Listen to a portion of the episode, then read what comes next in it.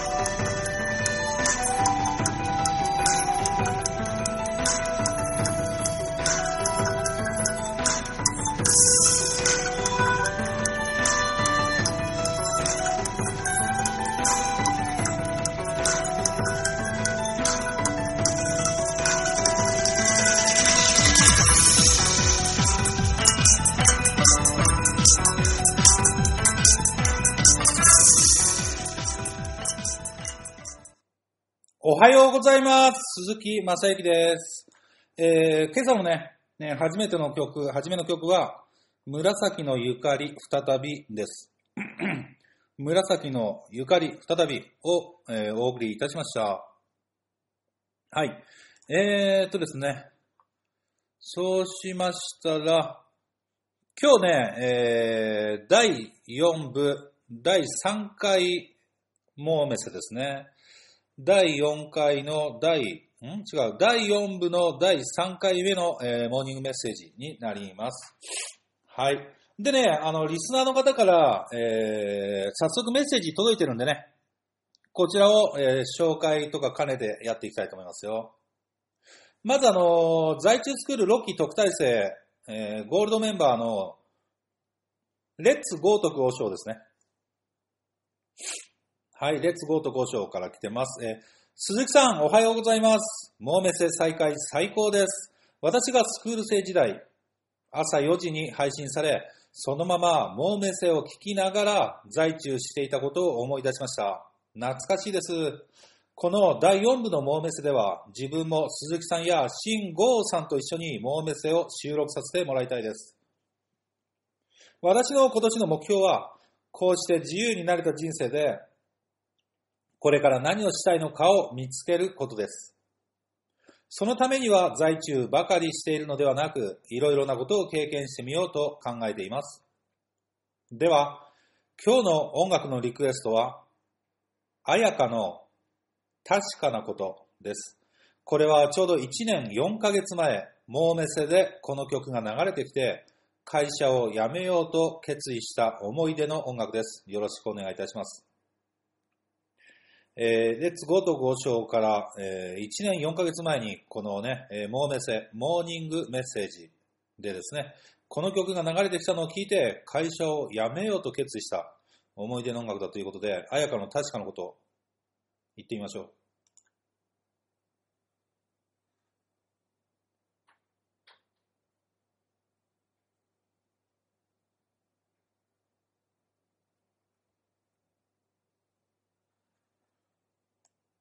よ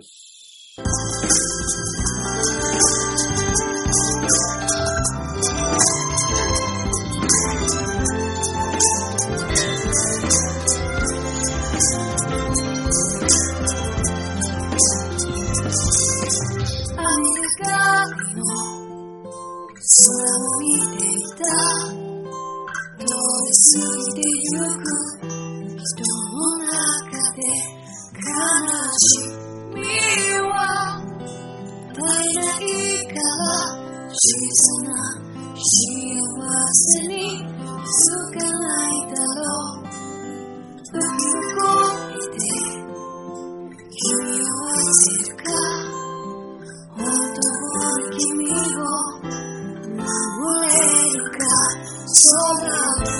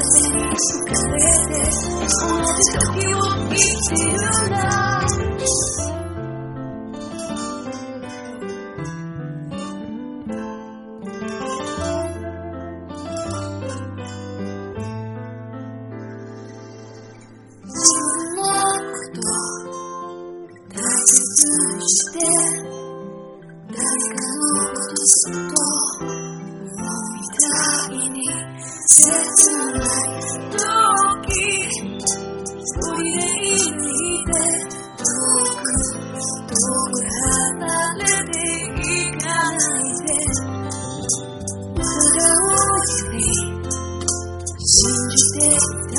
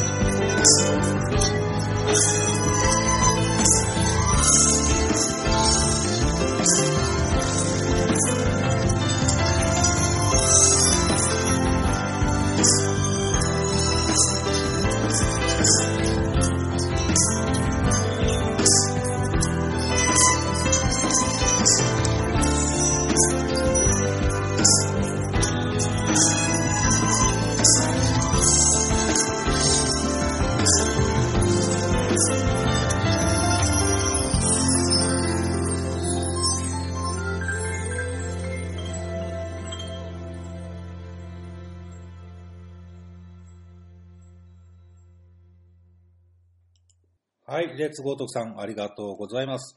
えー人生を変える音楽っていうのがありますよね。また、あ同じ季節になると思い出す音楽とかね、それぞれがお気に入りの音楽とかあると思うんですけど、うん。まあ、あのーこういう音楽っていうのはやっぱりメロディーもいいけど、歌詞もとてもいいので、あのー曲名をネットで入れて、曲名歌詞って検索したりすると、あの、その歌のね、歌詞一覧っていうのがもうインターネットで出てきますから、自分の心に残ってる曲の歌詞をぜひ検索して見てみてください。あなたがなんでその歌に惹かれるのかっていうのがわかるかもしれません。はい。えー最後にですね、えー、ゴートクさんから、えー追伸として、モーメセって一番最後に学びがあることが多いですよね。今回もそうでした。っていうことで、えー、一言入ってます。モーメセね、せっかく最後まで聞いてくれてる方にね、最後に何か、何か届けたいなっていう気持ちがそうさせることが多いですね。毎回ではないと思いますけども。はい。えー、第4部で、初めての、えー紹介でした。ゴートクさん、レッツゴートクさん、本当にありがとうございます。次いきますね。えー、クーさん。はい、クーさん。おはようございます。モーメセ聞きました。最後まで聞きましたよ。鈴木さんの話し方、話の途中で、うん。まあそうなんですよね。うん。みたいな。このうんっていうのがなぜか好きです。えー風邪ひいてる時に髪の毛って切らないものなのに大丈夫でしたか？そういうものですかね。もうあの、時間はなるべくあの、効率よく聞きたいので、風邪をひいていても私は美容院に行きました。それへのツッコミですね。続きいきます。では、これから楽しみにしています。いつもありがとうございます。感謝しています。えー曲のリクエストがあります。えーリクエストは、明るいロケンロ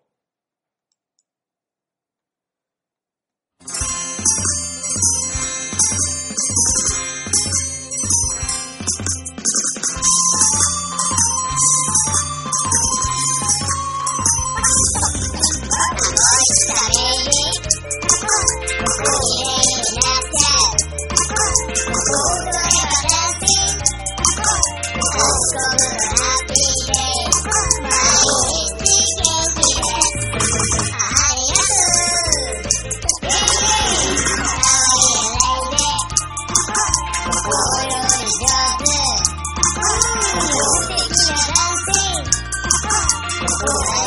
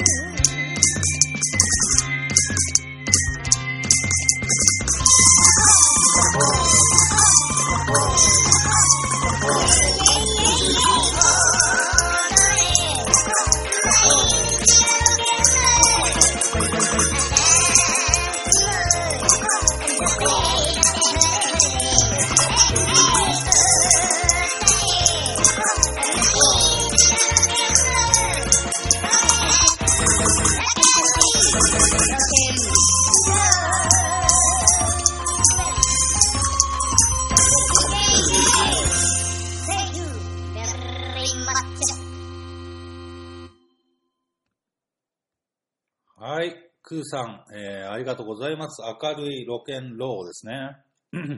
初めて来ました。子供番組かなんかの歌なんですかね。まあ、あれですよ、クーさん。えー風邪をひいてる時に髪の毛って切らないものなのに大丈夫でしたかっていうことで聞かれたんですけど、あの、風邪ひいてる時に髪の毛切ってもいいと思います。私の持論ですけど。はい。えーぜひやってみてください。風邪ひいてる時って基本寝てるだけとかで、あの、時間がもったいないので、そうですね。まあ、私治りかけだっていうのもありましたけどね。うん。えー、風邪も治しつつ髪も切ってれば、えー体のメンテとしてはいいんじゃないでしょうか。なんて、あのお勧めできませんけども、私のワイルドな名の仕方でした。はい。えー、次。3期から8期、ね、2回入ってる、えー特待生ゴールドメンバー、平井健二さんです。おはようございます。ついにモーメセが復活ですね。おめでとうございます。そして、ありがとうございます。最後まで聞きました。映画、沈黙のお話まで。鈴木さんに聞きたいことと聞き手にメッセージ性があるようなものも面白いかなと思いました。重複もあるかもしれませんが、最近見た映画や本の書評みたいなもの、鈴木さんが苦しかった時代に自分に言い聞かせていたこと。えーお金について。自分に負けそうな人へのメッセージ。計画通り生きていない人へのメッセージ。自分にいろんな面で影響を与えたと思う言葉、映画、本。そして何が買ったか？など。または、昨日の日照が18万円で自分の最高月賞を更新いたしました。お金ではなく自分が成長していること、結果が出ることの楽しみを再確認しました。まだまだ売り上げにムラがありますが、気持ちのムラというのは本当に少なくなりました。これも在中や鈴木さんに出会えたおかげです。ということで、えー平井健二さんからですね、えー音楽のリクエストはありません。逆に、えー途中で出てきたように、お話ししてもらいたいものをいくつか挙げてもらっているので、これを数日分けてもいいんですけど、たま、後から後からって溜まっちゃってもあれなんで、もう、ここでクリアしちゃいますね。えーリクエスト1。最近見た映画や本の書評みたいなもの。最近見た映画で言うともう、確かに沈黙を見てきました。はい。えー風邪でちょっと咳き込んでましたけど、治りかけてたんで、行ってきましたね。品川プリンスシネマ。浜松町からタクシーで1600円ぐらいでしたかね。えええー映画が夜の9時からなんですけど、夜の9時から21時からだったんですけど、家を出たのが8時40分でしたね。ギリギリまで寝落ちしててね、寝てて、うん。気持ちよく寝てて、起きたらもう時間だったんで、スパッと行きました。沈黙に関しては、まあ、まあまあ、面白かったですよ。うん。うん。ぜひ見てみた人とお話をしてみたいですね。ただまあ、本当に見てる人それぞれのどういうふうな信仰をしているのかとか、どういう宗教を信じているのかとか、そういうことで感想って結構変わるんじゃないですかね。うん。別にあれを見て何らかの答えが書いてあるわけじゃないので。ただ、ただただまあ、どこまで行っても、どれだけ神様を信じても、神様はあの沈黙しているので、ただただ本当に人間を見守ってくれているだけですから、あの助けてはくれないと。何もしないんですよね、別に人が死んででも。うん。だからその、それでも神様を信じる人もいれば、えー神様なんていないじゃん。何もしてくれないし。ね、な、よくわかんないけど、そういう人に分かれるっていうだけの話で、まあ自分が何を信じるのかっていうことが本当に、えー人間っていうのは全てだなぁと思います。はい。うん。あの時代っていうのは神様信じてる、まあキリスト教をね、信じてるだけで殺されてたんで、うん。宗教って幸せになるためにあると思うんですけど、それでも信じる人っていうのは、まあ、信じた上で殺されたりすれば、パライソに行けると、えー天国に行けると思ってるから、信じて死ぬわけですね。生きてても年貢の取り立てとかですごいきついので、生きてるのも地獄ですから、死んだ方が幸せになるのかなって思うから、えー死ぬわけで。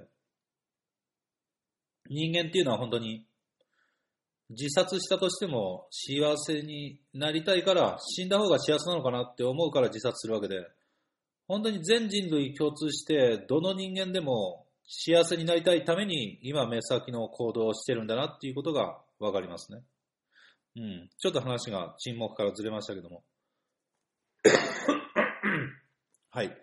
えーと、本、本ですね。本は、在中生徒のあの、関君に紹介されて、今読んでるのが、脳はなぜ心を作ったのか。前野隆さん。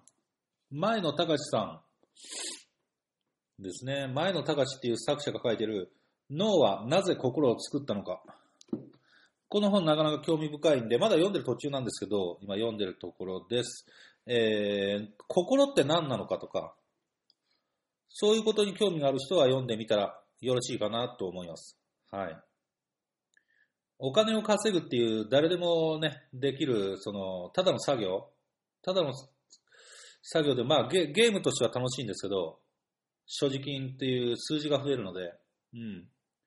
ただの作業と比べると、やっぱり人間の心ほど深いものはないので、とても、えー興味深い書物になってますね。こういったものも見ていくと面白いんじゃないでしょうか。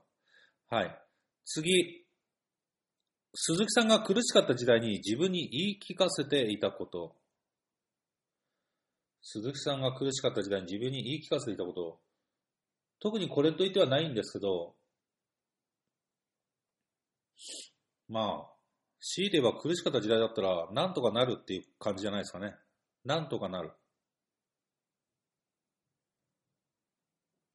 うん、別にあの苦しかった時代でも私、犯罪を犯したわけでもないですし、牢屋にぶち込まれることもないですし、まあ死ぬことはないですし、生活保護とかもありますから、うん、命は今の日本だったらある程度保障されている中で、まあ、やるしかない、やるしかない、なんとかなるですね。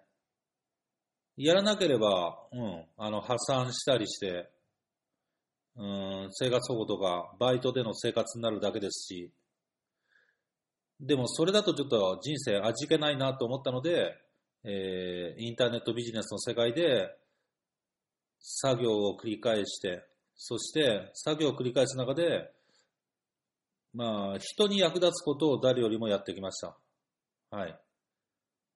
そしたら今ここにこうしているっていう形になってますね。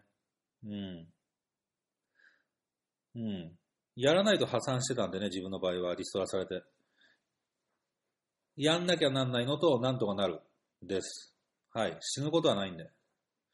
次行きます。お金について。これは抽象的ですね。お金について何を話せばいいんですかね。お金っていうのは、うん、もうみんな知ってると思うけど、シェフで言えば包丁みたいなものですよね。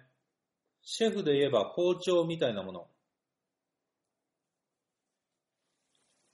えー、まあ料理のうまいシェフがその包丁を持てば美味しい料理をさばいてくれたり作ってくれたりすると思いますけど。今すぐ目の前の人をぶっ殺したいほど憎んでるどうしようもない殺人鬼みたいな人がまあ包丁を持ってたら人を刺し殺したりもするでしょうね。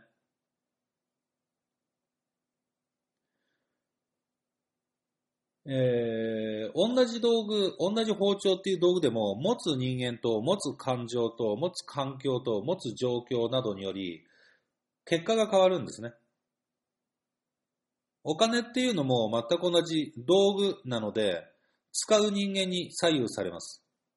お金自体は、ただ、お金でできることの自由度が増すっていうことですね。お金でできることの自由度が増したときに、そのお金を何に使うのかというところが、えー注目するポイントだと思います。ですから、お金なんてもののについてはどうでもいい。うん。お金についてはどうでもいいです。お金を使う人間がどんな使い方をするのかっていうことに私は興味があります。その人の人間性です。お金に意味を与えるのは人間だし、お金を生み出したのも人間だし、人類がいなくなったらお金なんて何の意味もないですから、まあお金についてっていうのは、それだけだったら無価値っていうことですね。はい。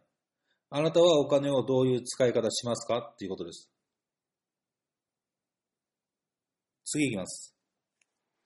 自分に負けそうな人へのメッセージ。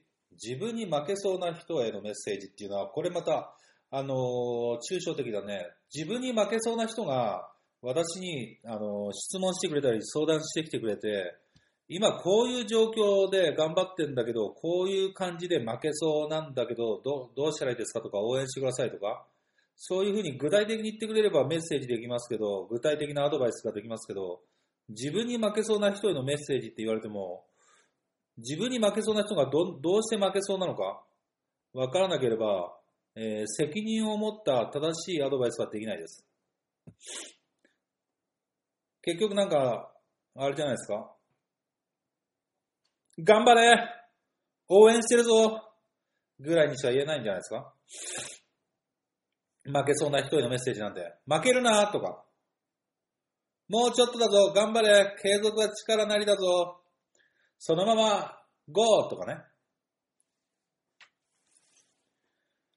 質問が中途半端だと、えー、答えも中途半端になります。いや、検事にダメ出してるわけじゃないよ、これ。この題名、題遅れた検事にダメ出してるわけじゃなくて、ちょうどいいから説明させてもらってるんだけど、えー、質問が中途半端だと答えも中途半端になります。あなたがもし、しっかり理解したいんであれば、しっかり具体的な現状を伝えながら質問をする必要があります。そうすれば、しっかり具体的に解決方法を説明できますから。ですから、ちゃんと質問したいときは、質問したいものに関して自分である程度しっかり調べて把握する必要があります。うん。質問力、質問力をしっかり身につけてください。はい。えー次は、計画通り生きていない人へのメッセージ。計画通り生きていない人へのメッセージ。計画通り生きていない人ってどういうことなんですかね？計画通りに生きていないっていうことを定義づけるとしたら、まず計画ありきですよね。計画があるからこそ計画通りに生きていないって言えるわけで、計画がなければ、そもそも計画通りに生きる生きないっていう考え方がないので、計画を立てたけど、計画通りに生きていない。っていうことになるのかな、この質問は。そうしたときに、計画通りに生きていない人へのメッセージ。まあ、もし計画を立てたんであればね、その人がこういうふうにしようって立てて、そして、えーそういうふうになってないんであれば、うん、そのまま死にますよっていうだけですよね。うん。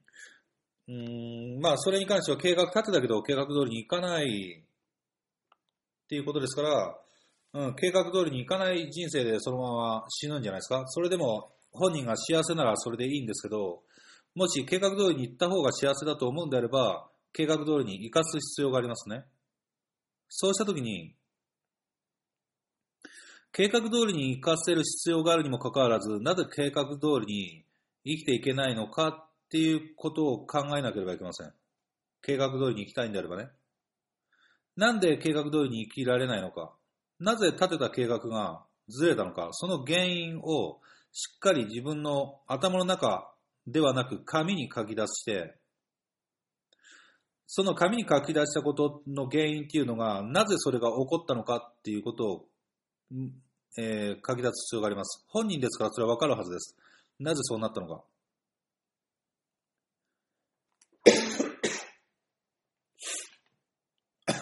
計画が思い通り進まなかったら、その原因を書き出して、さらにその原因はなぜ起こったのかっていうことを書き出します。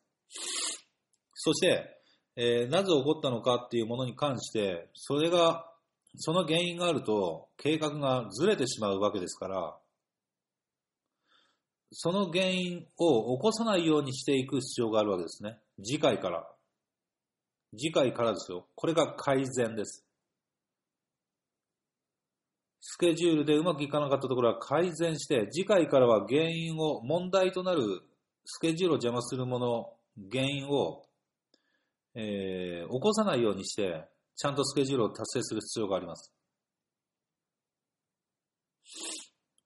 原因を、問題の原因をしっかり、えー導き出して、それを対処しましょう。もしそのやり方がわからなければ、具体的に私に質問してください。これこれこういうスケジュールをやろうとすると、毎回こういう形になって、あるいは今回はこんな形になってダメ、できなかったんですけど、えーどうしたらこう問題避けられますかね？っていうのがあったら、私に聞いてください。えー私だったらこういうふうにクリアするっていう答えをお教えします。はい、では次いきます。自分にいろんな面で影響を与えたと思う言葉、映画、本、そして何が勝ったか。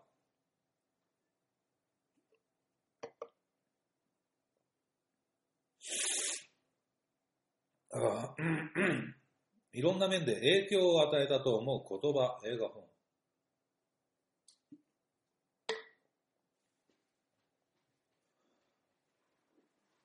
週刊少年ジャンプですかね。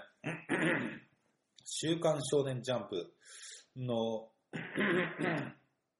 えーシティハンターのサイバー寮の生き方とか、えー、筋肉マンとか、まあ、でも小学生時代、中学生時代はシティハンター好きでしたね。シティハンターって北条司っていう作者が書いてる本ですけど、北条司さんのシティハンター、えー、見たことない人はぜひ、アマゾンとかでも売ってると思うんで、アマゾンヤフオクとかで、えーあるいは本屋で買って読んでみてください。なかなか面白いですよ。あれの、サイバー寮みたいな男になりたかったもんね、俺。小学校、中学校時代。普段結構適当なんだけど、おちゃらけでばっかなんだけど、決めるとき超決めるんだよね。やっぱりそのギャップがかっこいい。筋肉マンだってそうだったし、スーパーマンだってそうじゃないですか。スーパーマンも。普段は結構、ね、そんなに優秀でもないサラリサラリーマンでスーツ着てて、で、問題が起きたり、事件解決するときはコスチュームに着替えて、難しい問題を解決していくと。そのギャップがみんなかっこいいですね。それはもう日本もアメリカもどこも変わらない。だから、そうですね。あの、私はなんで成功できるのかって言ったら、あーなんか言葉には語弊があるかな。私はなんで少なからず今成功できてるかって言ったら、手の抜きどころを知っているっていうのがあるかもしれませんね。手の抜きどころを知っている。人生の。多くの人は頑張り続けるじゃないですか。頑張り続ける。そんで、あの、うつ病になったり、パニック障害になったり、えー、自殺したり、うん、途中で苦しくなってやめちゃったりするんですけど、私は、うん、非常に頑張りながら手を抜くので、うん、頑張りながら手を抜く。だからこそ誰よりも頑張り続けることができる。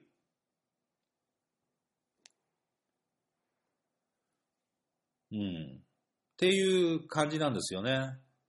頑張りながら手を抜く。だから誰よりも頑張ることができる。誰よりも頑張ってきました。だけど適度に、えー手を抜いて休んでます。はい。だからずーっと頑張り続けることができるんです。うん。だから、なかなかね、私に匹敵する人って少ないと思いますよ。うん。例えば、ブログの記事がもう5000記事ぐらい超えてますからね。えっ、と、2000、2008年から毎日書いてますからね。まあ他にもいるでしょうけど、多くはないでしょう。2008年から毎日書いてる人。うん。ありがとうございます。えー、っと、まあとりあえず今日はそんなとこかな。えーもらっていたメッセージは以上、3件ですね。えー3件のメッセージをいただいてました。えーレッツゴードクさん、クーさん、そして、えー平井健二さん。本日は、えー、モーメセのリクエスト、本当にありがとうございます。またね、えー私に聞きたいことがあったら、続々と、えーご連絡ください。はい。そしたら、今日の最後の、えー音楽。今日の最後の音楽は、ルンペンのテーマ、いきますか。ルンペンのテーマね。えールンペンっていうのは、古事記とか、ホームレスのね、あれですけども。はい。では、よろしくお願いいたします。本日もありがとうございました。いってらっしゃいませ。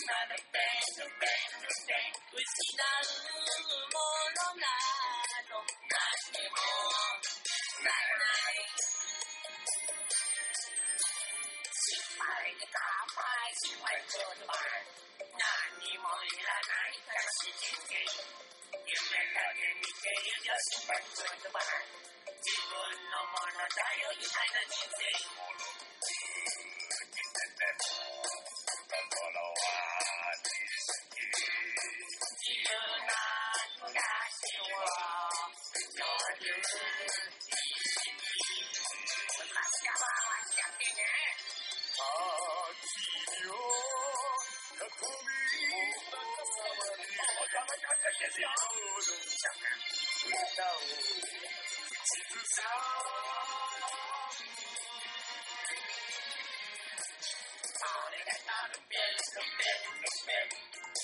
working out.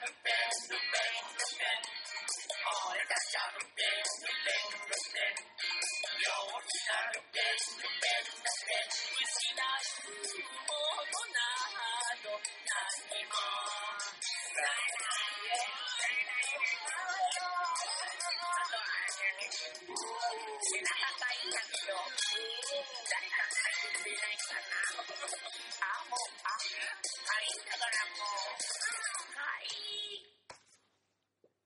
はい、ありがとうございます。